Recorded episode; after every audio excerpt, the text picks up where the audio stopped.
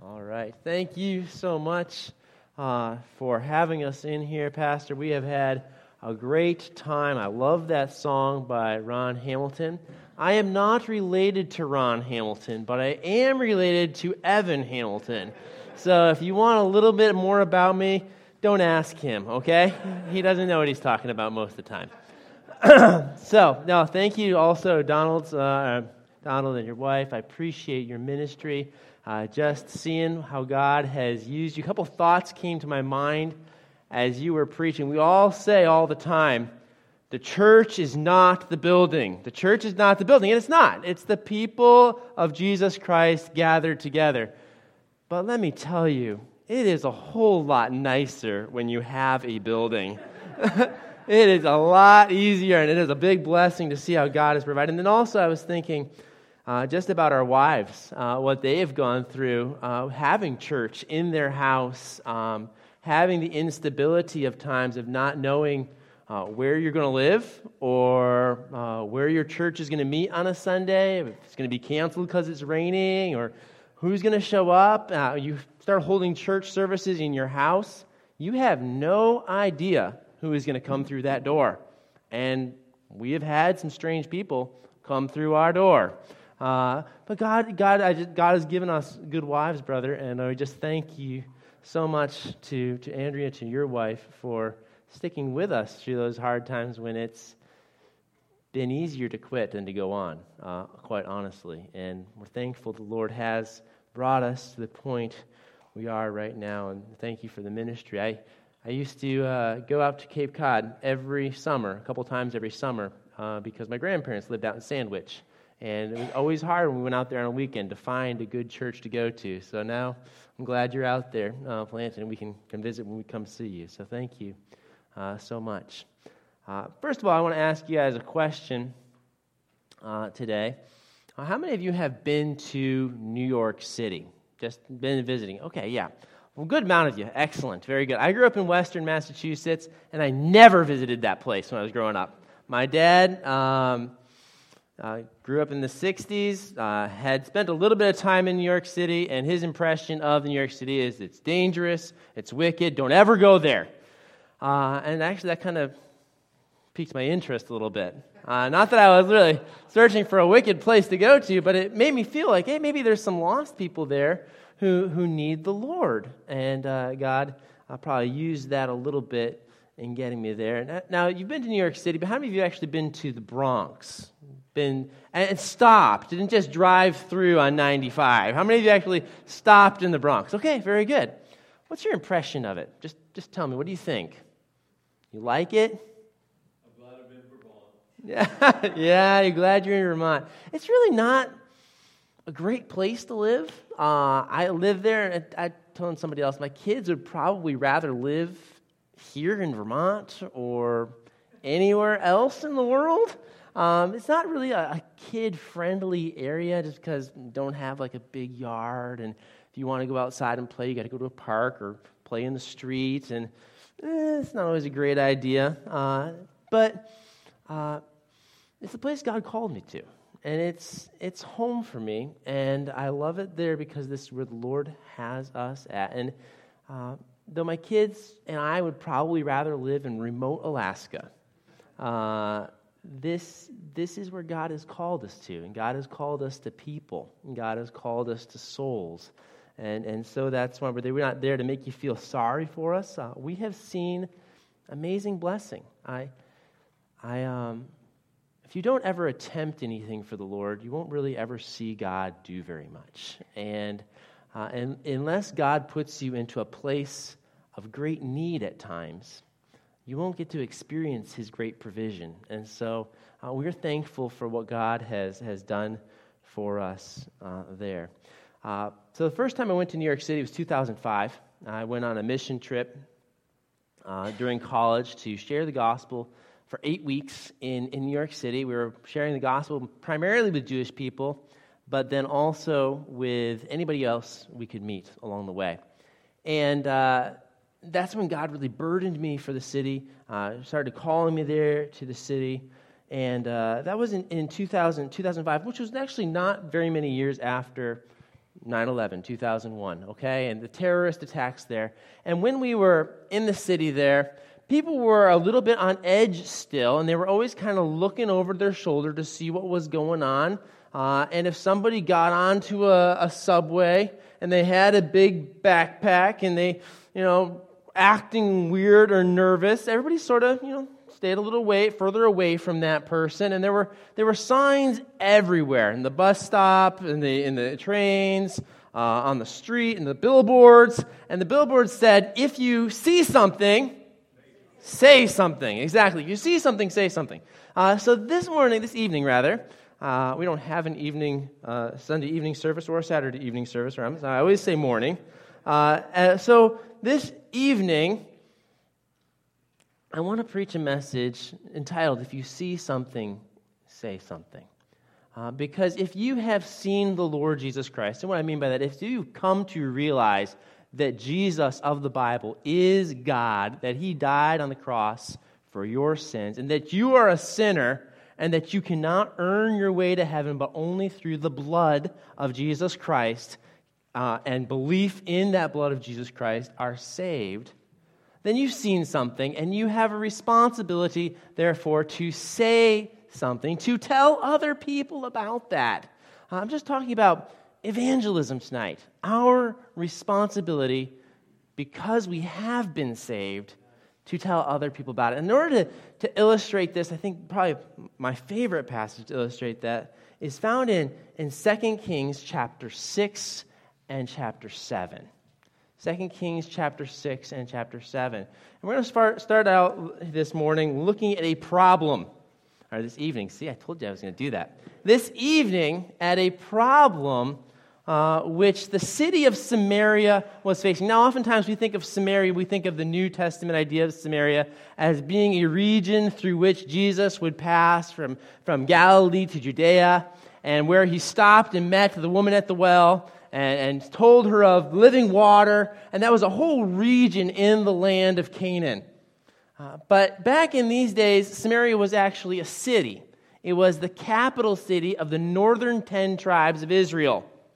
And uh, the northern ten tribes of Israel were in trouble because there was a problem of starvation going on verse 24 it says it came to pass after this 2 kings chapter 6 verse 24 says it came to pass after this that ben-hadad king of syria gathered all his host and went up and besieged samaria. You know what a siege is? A besiegel is a, um, it's when the army comes and they surround your city and make sure that nobody comes in and nobody goes out. Uh, and they just camp around the outside of that city for the purpose of starving the inhabitants of the city to submission or to a point of weakness where the army can come in without any resistance, where the walls and the defenses crumble basically before them. And so, uh, this king of Syria comes down. He gathers all his host. He, he besieges Samaria. And verse 25 says there was a great famine in Samaria. And behold, they besieged it until an ass's head was sold for fourscore pieces of silver, and the fourth part of a cab of dove's dung for five pieces of silver. Okay, now eggs are expensive, right? Okay, we talked about this a little bit yesterday. Um, there was big problems in Samaria. They were surrounded by this enemy, and the economy inside the city was in shambles. Uh, there was Everything was expensive. Really expensive. You wonder, well, what, what did they just say they were eating? Yes, that's what they were eating. It's gross. They were paying lots and lots of money for things that we don't eat, okay? We don't eat that stuff, but it was, it was all that was left. It was a really tough time. Uh, they, were, they were facing starvation inside this city. They needed food. You get the idea that this city was really on the brink of destruction. There was very little hope left at this point that this city could survive. They were holding out, but how much longer could they hold out for? That's the obvious problem. That's, that's actually the surface problem. We look at that and we say, there is a physical problem. The people are starving to death. But really, there is a much deeper problem facing us. And, and this, is, this is true in our world, too. We look around and we look at the problems of American economy. We look at the problems that we are facing as a society. And yet, the problems are not what we are seeing because we go to the grocery store and pay a lot of money. Uh, the problems that we have in our society are not based on a lack of good education. The problems in our society come from sin. And there is a huge sin problem in the, the city of Samaria. Samaria is a kingdom, is the capital of a kingdom which has really rebelled from God from its beginning. Uh, they have left uh, the Davidic line, which, okay, you do that, that's fine. But you know what they also done? They also done left worshiping God in his temple in Jerusalem. And it had gone from there to the point where they had built alternative gods in the north and the south, uh, beasts, uh, burden. Uh, they had built bulls and, and, and, calves, which people worshiped. They'd adopted uh, the, the gods of the nations around them. And they had a, a form of worship in name to God, but really they had become idolaters. They had become uh, people who had not followed the true God. And, and God was really bringing them to judgment. If we would go over in our Bibles to Deuteronomy chapter 28, Deuteronomy chapter 28. God had said these kinds of things would happen. Uh, God had said, If you leave me, uh, this is what will happen to your city. This is not uh, a surprise. Verse 45 says, Moreover, Deuteronomy 28, moreover, all these curses shall come upon thee, and shall pursue thee, and overtake thee, till thou be destroyed, because thou hearkened not unto the voice of the Lord thy God, to keep his commandments and statutes which he commanded thee. And they shall be upon thee for a sign and for a wonder upon thy seed forever. In other words, if these things start happening, wake up.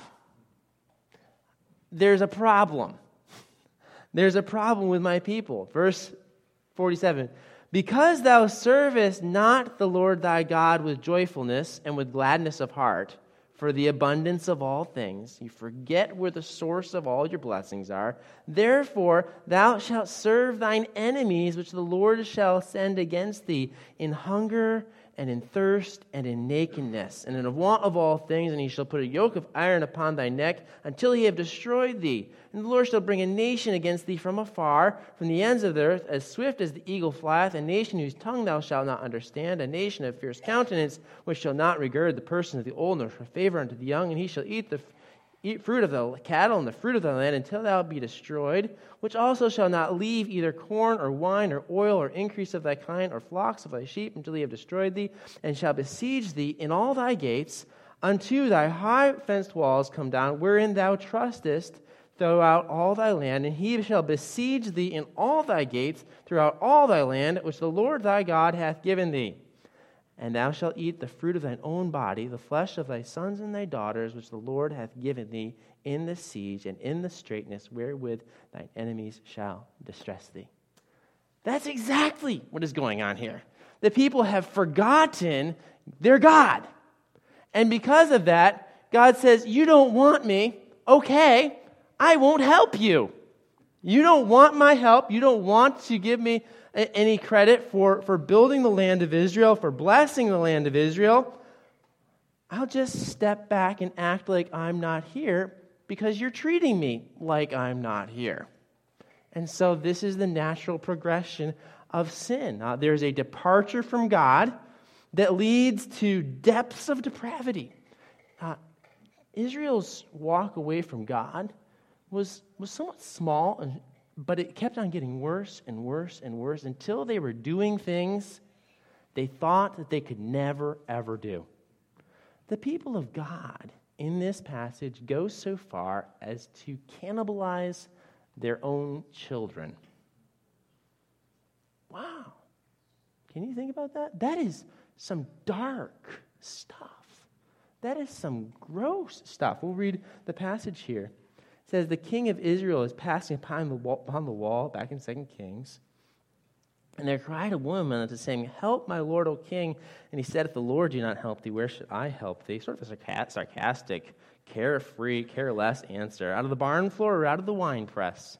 And the king said unto her, What aileth thee? And she answered, This woman said, Give thy son, that we may eat him today, and we will eat my son tomorrow. So we boiled my son and did eat him. And I said unto the next day, Give thy son, that we may eat him. And she hath hid her son. And it came to pass, when the king heard the words of this woman, that he rent his clothes and passed by upon the wall. And the people looked, and behold, he had sackcloth within upon his flesh. Okay. Why do I read that portion of Scripture? Why do I even mention that? Because it's there and it's there to shock us. It is there to shake us and say, How could a people which called themselves the people of God do this? Small steps, here and there, a little, until it gets to this. Until even in the city of Samaria, these things are happening. The depths, the worst depths of depravity. And then we see that it's a, it's a, it's a, nation which is it's got a sin problem because of the declaration of the king. What, is, what does he say about this? And it came to pass when the word, king heard these words of the woman that he rent his clothes and he passed upon the wall, and the people looked, and, and behold, he had sackcloth within upon his flesh. And he said, God, do so and more also to me at the head of Elisha, the son of Shaphat, shall stand on him this day. So who's, who's this Elisha guy? Okay, Elisha's the prophet of God. He has been proven to be Elijah's successor. God has actually used Elisha already to deliver this same king from the hand of the Syrians on multiple occasions. It's obvious that God is working through King Elisha, or, uh, through, through pro- the prophet Elisha. And the first time things get really bad, and and and uh, the king is confused. He is angry. What does he want to do? He wants to kill God's guy. This is God's fault. I can't strike a direct blow against God, so I'm just going to kill God's guy. I'm going to kill. I'm going to kill Elijah. I'm going to kill him. I'm going to go cut his head off right now. Uh, that's really not a godly response, or even a very smart response. Okay, uh, he's going to go, go kill this guy. So Elisha, being the prophet of God, knows from God that this king wants to do that. Verse 32 Elijah sat in his house, and the elders sat with him. And the king said to man from before him, but ere or before the messenger came he, to him, he said to the elders, See how this son of a murderer hath sent to take away mine head. Look, when the messenger cometh, shut the door and hold him fast at the door. Is not the sound of his master's feet behind him? And while he yet talked with him, behold, the messenger came down to him. And he said, Behold, this evil is of the Lord. What should I wait for the Lord any longer? Then Elisha said, Hear ye the word of the Lord. Thus saith the Lord, thus saith the Lord, Tomorrow, about this time, shall a measure of fine flour be sold for a shekel, and two measures of barley for a shekel in the gate of Samaria. Then a Lord on whose hand the king leaned answered the man of God and said, Behold, if the Lord would make windows in heaven, might this thing be? He said, Behold, thou shalt see it with thine eyes, but shall not eat thereof. So we know this place is a, a place of sin, uh, that they have a starvation problem, that's obvious. They also have a sin problem because they've departed from God, because they've sunk to the depths of depravity, and because uh, this king has declared the execution of God's man. But really, the biggest indicator of the situation, I think, in the city of Samaria is this counselor of the king's response to the word of God. God says to him, in 24 hours, the staples, the, the, the, the stuff that you really need, good food, is going to be sold for really, really cheap, basically. You're buying dove's dung and camel's head for lots and lots of money just to survive. But in 24 hours, God says, you're going to have so much food that it's going to be cheap. You're not going to be able to afford it. And this counselor who hears the word of God from the mouth of Elisha says, Yeah, right. Come on. You expect me to believe that? You expect me to believe that that's going to happen? Even if God were to open up windows and send, we could say, basically manna down like he did in the wilderness, those things cannot sell at those prices. It's impossible. He doesn't believe the word of God, he doesn't believe in God's power to deliver. He doesn't believe in God's ability to save. He doesn't believe in God's grace. And, this is something, by the way, that this city of Samaria did not deserve. They did not deserve this deliverance in any way. They deserved exactly what they were going through. But God, because He is good and because He is gracious, decides to give them this opportunity, decides to save them, decides to give them this deliverance from the Syrians at this time. So there's a problem in the city. The Word of God isn't believed. People have turned away from him. They've jumped in with both feet to sin, and it's led them to a road, to a place that no one ever thought they could get to. But there is also a provision. Uh, God has promised it already, and we're going to look this morning at how, this evening, on how God provides. First of all, He provides through an unlikely group of people. He is going to provide salvation to this city through an unlikely group of people. Verse 3 of chapter 7 says, And there were four leprous men at the entering in of the gate, and they said one to another, Why sit we here until we die? If we say we will enter into the city, then the famine is in the city, and we shall die there. And if we sit still here, we die also. Now, therefore, come and let us fall unto the host of the Syrians. If they save us alive, we shall live, and if they kill us, we shall but die. And they rose up at twilight to go to the camp of the Syrians. Now, these guys don't have to be geniuses. They're not brain surgeons, okay? Uh, they're simple men. I, I, sometimes call them the Four Stooges. They have this, this, this conversation outside the city, and they, they come to some really basic conclusions. Uh, they're leprous. Nobody really wants them inside the city. They're not allowed inside of the city because they're full of disease. And the last thing you want to add to a famine is disease. And uh, they're supposed to stay outside, separate, and they're charity cases. Uh, if they're going to get food, it's going to be because the people inside of the city give them food. Um, I think it's probably been a while since they've had a meal. I don't think they're going to be getting any food anytime soon. And they realize that they're not going to be getting any time food anytime soon. And so they come to a basic conclusion. They say, what we're doing is not working. It's not going to work for very long. And really, these, these men, these leprous men, are not great pictures of faith at all. Uh, they don't make their decision to go into the camp of the Syrians because they think that God will deliver them. Uh, they don't do it based upon the promise of God because they don't have the promise of God. So far as we know, they have no idea about it. But they are kind of a good picture of repentance, of realizing that we're heading down a path toward destruction. And unless there's some changes made, it's not going to end well for them. And, and, and is this group of people who comes to the conclusion that their way is not working uh, that God is going to use. He's going to use it great, use them greatly. God, God doesn't usually use the mighty or the powerful or the wise. Uh, if he did, then I would certainly not be a pastor, okay? I'm not those things. I'm very plain, okay? Uh, God doesn't choose to use those who are maybe have the greatest degrees. He chooses to use who is available to him. And, and he chooses to use these four people who really are, would have been outcasts of society. He, choose, he chose, uh, when he was selecting his disciples, fishermen and, and tax collectors.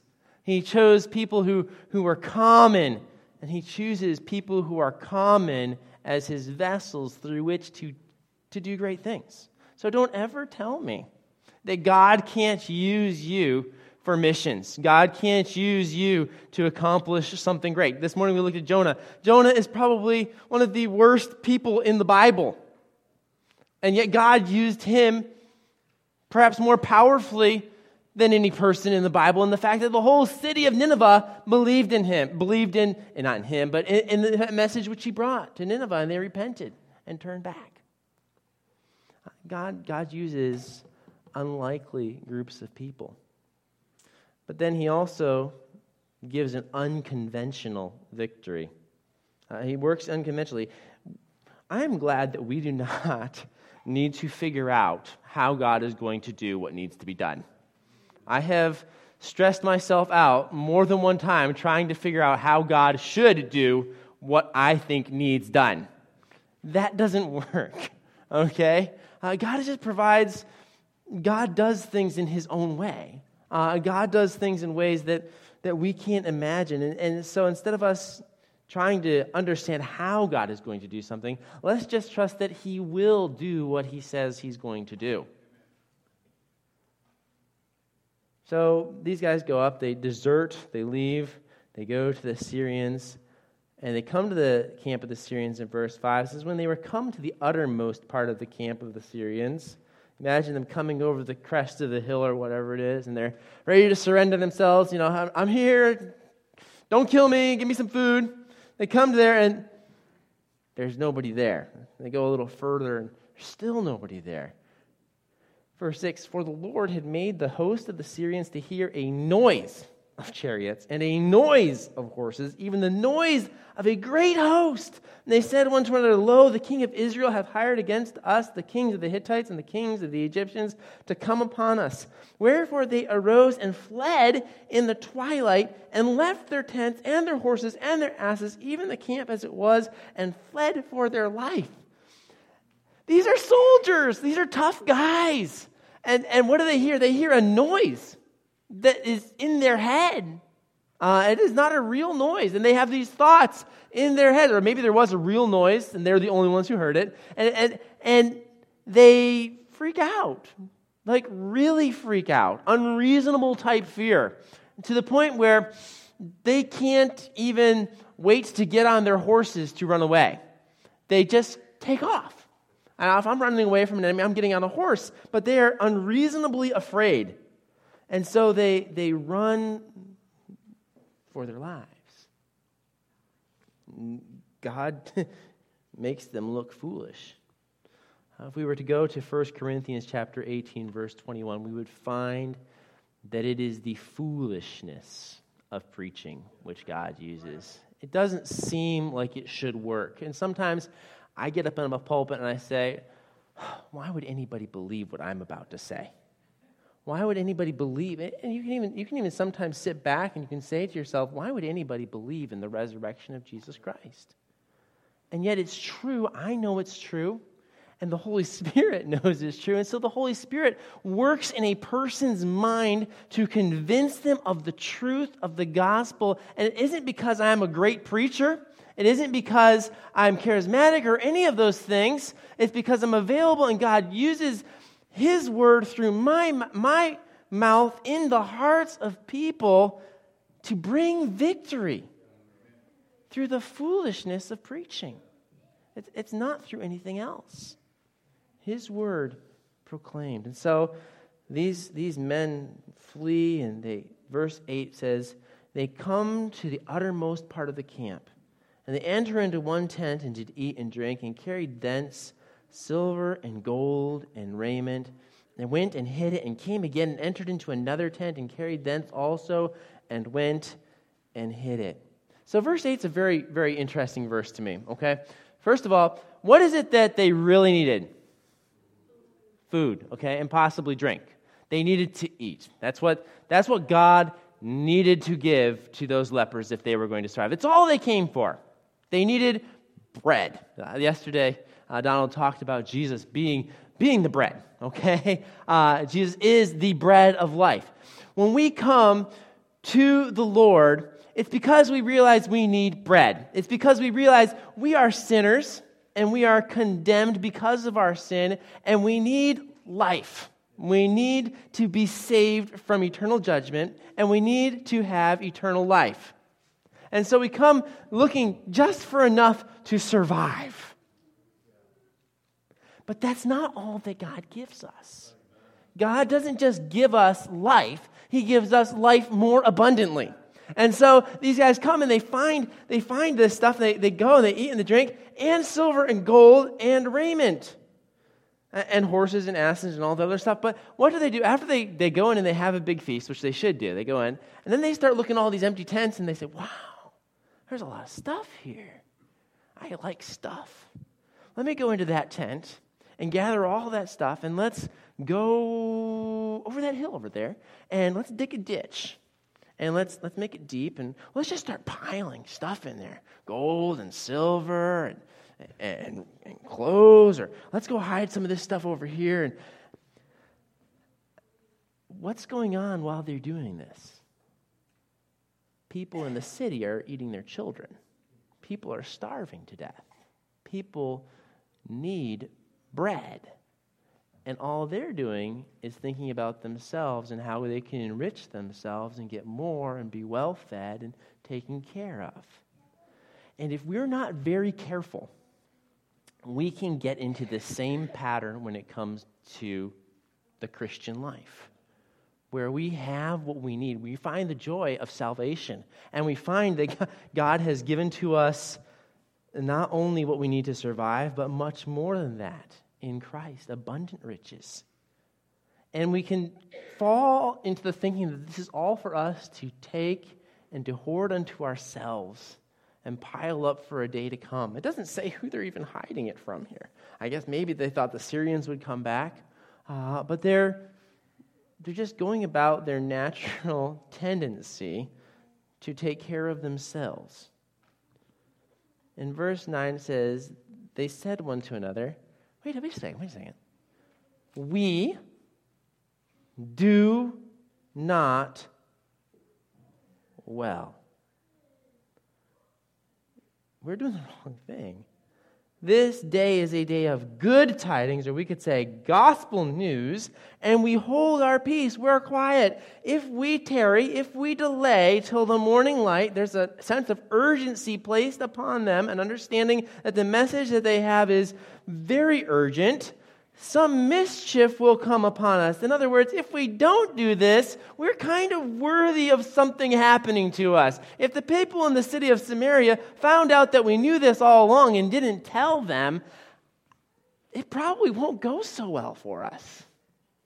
I, I sometimes wonder what it'll be like uh, one day at, at judgment seat for unbelievers.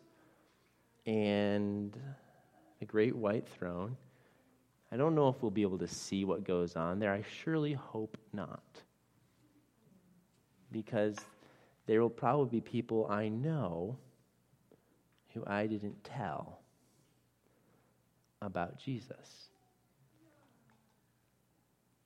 And I'm going to feel really bad about the fact that they're going to spend eternity in a place of torment when I could have told them. And they would have had the chance to believe, and I didn't.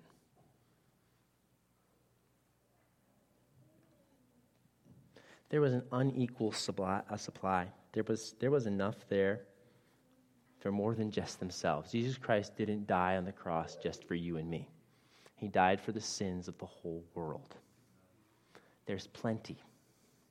The blood of Jesus Christ washes me and it is enough to wash every sinner that comes to him. And so, we have a responsibility before us. The Apostle Paul says, Woe be unto me if I preach not the gospel. If I don't do what God says to do. If I take this treasure and I cover it up, I, I take that light and I, I cover it up in a bushel and keep it to myself. And I realized that and said, we, we've got to go tell somebody. We've got to go tell the king's household. And that's where we get to the third point I want to bring out here. Let's just talk about the proclamation, the preaching, really, of the message of God and, and, and how it happens, what the response to it is, and then a sort of somber reminder at the beginning. I, I am somewhat, I'm not a negative guy, but I, there's a lot in the Bible about judgment, folks. And we need to understand that. It's a real thing. God's grace is so wonderful because God's judgment is so real because God hates sin. And God takes it very, very seriously. You cannot read through the prophets, you cannot read through the Old Testament and not realize that God takes sin very, very seriously. Do you and I?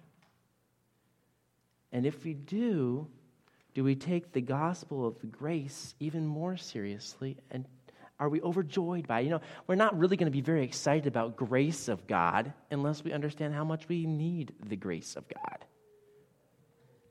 So let's, let's look just a little bit at the proclamation here. Uh, verse 10 says, So they came and called unto the porter of the city, and they came and they told them, saying, We came to the camp of the Syrians, and behold, there was no man there, neither voice of man, but horses tied and asses tied, and tents as they were. And he called the porters, and they told it to the king's house within. And the king arose in the night and said unto his servants, I will now show you what the Syrians have done to us. They know that we be hungry. Therefore, they are gone out of the camp to hide themselves in the field, saying, When they come out of the city, we shall catch them alive and get into the city. And one of his servants answered and said, Let some take, I pray thee, five of the horses that remain which are left in the city. Behold, there is the multitude of Israel that are left in it. Behold, I say there, even as the multitude of the Israelites that are consumed. Let's take five starving horses and let's send and investigate. Let's see. And they took therefore two chariot horses and the king sent after the host of the Syrians, saying, Go and see. And they went after them unto Jordan, and lo, all the way was full of garments and vessels that the Syrians had cast away in their haste. And the messengers returned and told the king. And the people went out and spoiled the tents of the Syrians. So a measure of fine flour was sold for a shekel, and two measures of barley for a shekel, according to the word of the Lord.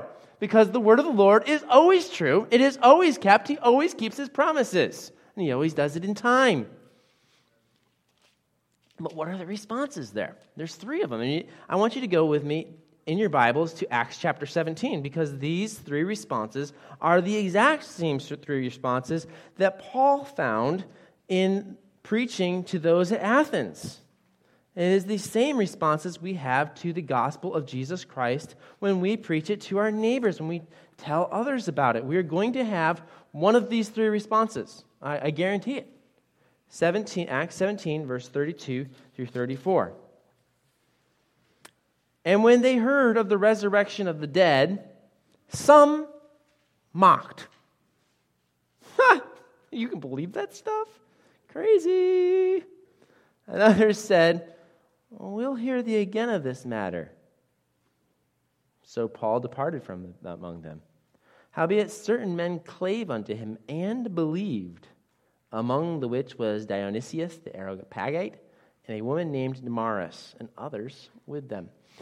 Three responses to the gospel. Three things are going to happen. One of three things is going to happen when you tell your neighbor, when you tell your coworker, when you tell your schoolmate about Jesus Christ and his gospel. One is they're going to laugh at you. That's a possibility. Let's, let's just admit it. There are people who think you are crazy because you believe that Jesus Christ rose from the dead. They're wrong, but they're going to think that of you. And you just need to get over that right now, okay? Not everybody is going to believe the gospel. Shocker, right? You knew that already, okay? They're not all going to believe. The king, why, why, why did the king not believe it? He, he was very suspicious, wasn't he? He says, No, oh, come on. We know what this is. This is a trap. This is a setup. Somebody is trying to get something out of us. They are trying to deceive us so that they can get our city even easier. Why would the king think that? Well, I think it's because uh, we have been conditioned to believe that way. We have been conditioned to accept deceit as a possibility.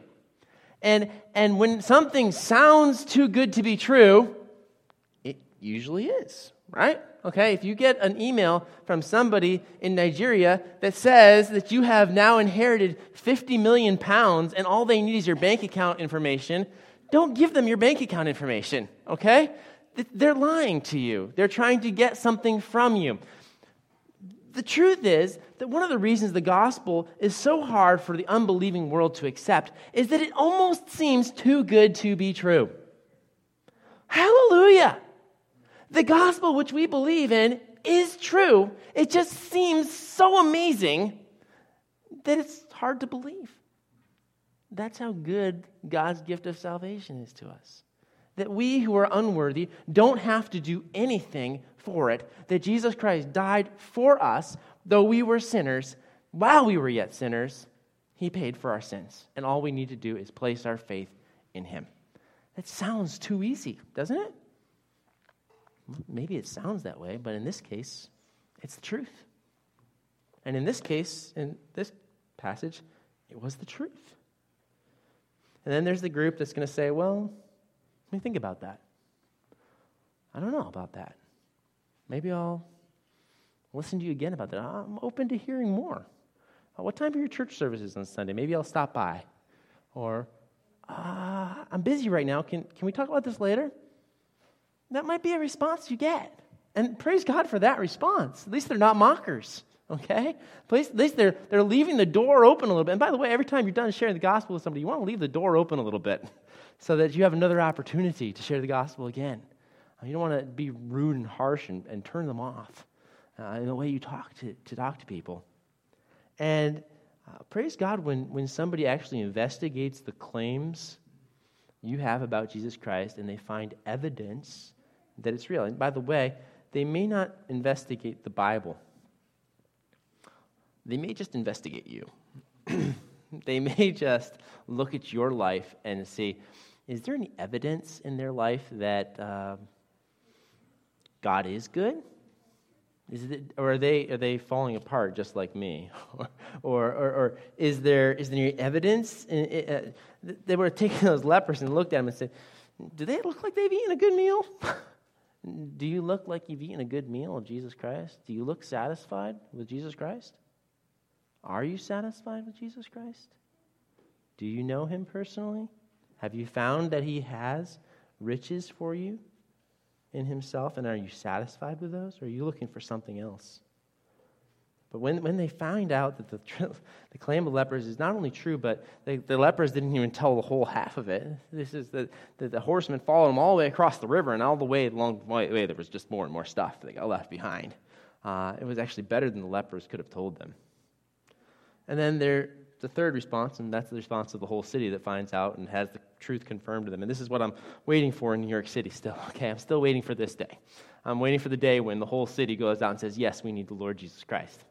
Now, that would be a really great day. Um, happened in Nineveh, so maybe, maybe who knows? Uh, God, God may pour out another great awakening in our world. God may do something great in our city again. I hope so. I hope that God is not, we're not just waiting around for God to bring in the end of the world. I hope we're waiting around for God to do a great work of salvation still. Okay? I, I really, that's, that's my goal. I'm, I'm praying for that. That's, that's the responses of the hearers. And when they went out, they, they, they, they, the city was fed. They find that, that, that the Lord's deliverance is enough for them.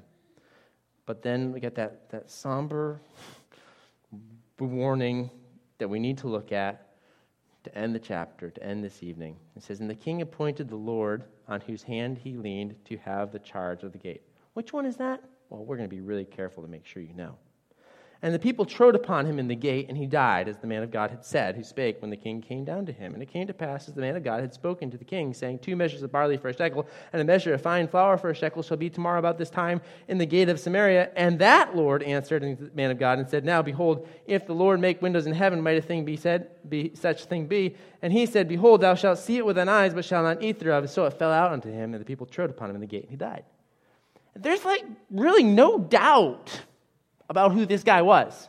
I mean, they take four or five verses, three or four verses here, just to make sure that we know exactly who it was that gets to see that the message is true, but doesn't get to enjoy the truth of it. Who is that? It's the one who mocks the Word of God. The one who says, the one who says when, when he hears the Word of God, that's ridiculous. God can't do that. That's ridiculous. God can't do that. Don't mock the word of God in your heart. Be not deceived. God is not mocked. That which a man soweth, he shall also reap. This is true today, if you are here and you've heard the gospel message before and you're not one of those people who are just trying to say, I don't know, I want to find out more. But if you have actually said in your heart, I won't believe it. Maybe you come here today because your parents make you come. Or maybe you come here today because it's your tradition to come or people think a certain thing about you. You come because it's the right thing to do, but really in your heart you don't believe it. It's a dangerous spot to be in. Dangerous spot. Because God may say, okay, you'll find out one day, but it'll be too late. It's appointed unto a man once to die, and after that, the judgment. Are you ready for that day? And you get to decide tonight if you're going to be a hearer and a believer or just a mocker of God's word. You know, that guy only got one chance. One. God promised something that seemed very unbelievable and was unlikely, other than the fact that God said he was going to do it. And so don't think that you're going to get another chance for sure. God has said the day of salvation is today. Today. Don't put it off because it's not tomorrow. And you never know anything. Life is uncertain. It is even a vapor that appears for a little time and vanishes away. But for us, those of us who do know the gospel, those of us who have seen something, those of us who have experienced the grace of God, which is so good that it's hard to believe, what are we doing if we're not opening our mouth? Don't we share in responsibility with those people? It says in uh, Ezekiel, God has set us as a watchman. You know, if we open our mouth and warn the city, and they don't listen, that's on them. But if we see the enemy coming and we don't open our mouth, that's on us. I don't want a lot of blood on my hands. I hope you don't either. So let's tell them about the bread that satisfies Jesus Christ, the bread that is sufficient, the bread that is plenteous, the bread that is good and and more than any person could ever exhaust. More than enough for this entire world. Let's pray.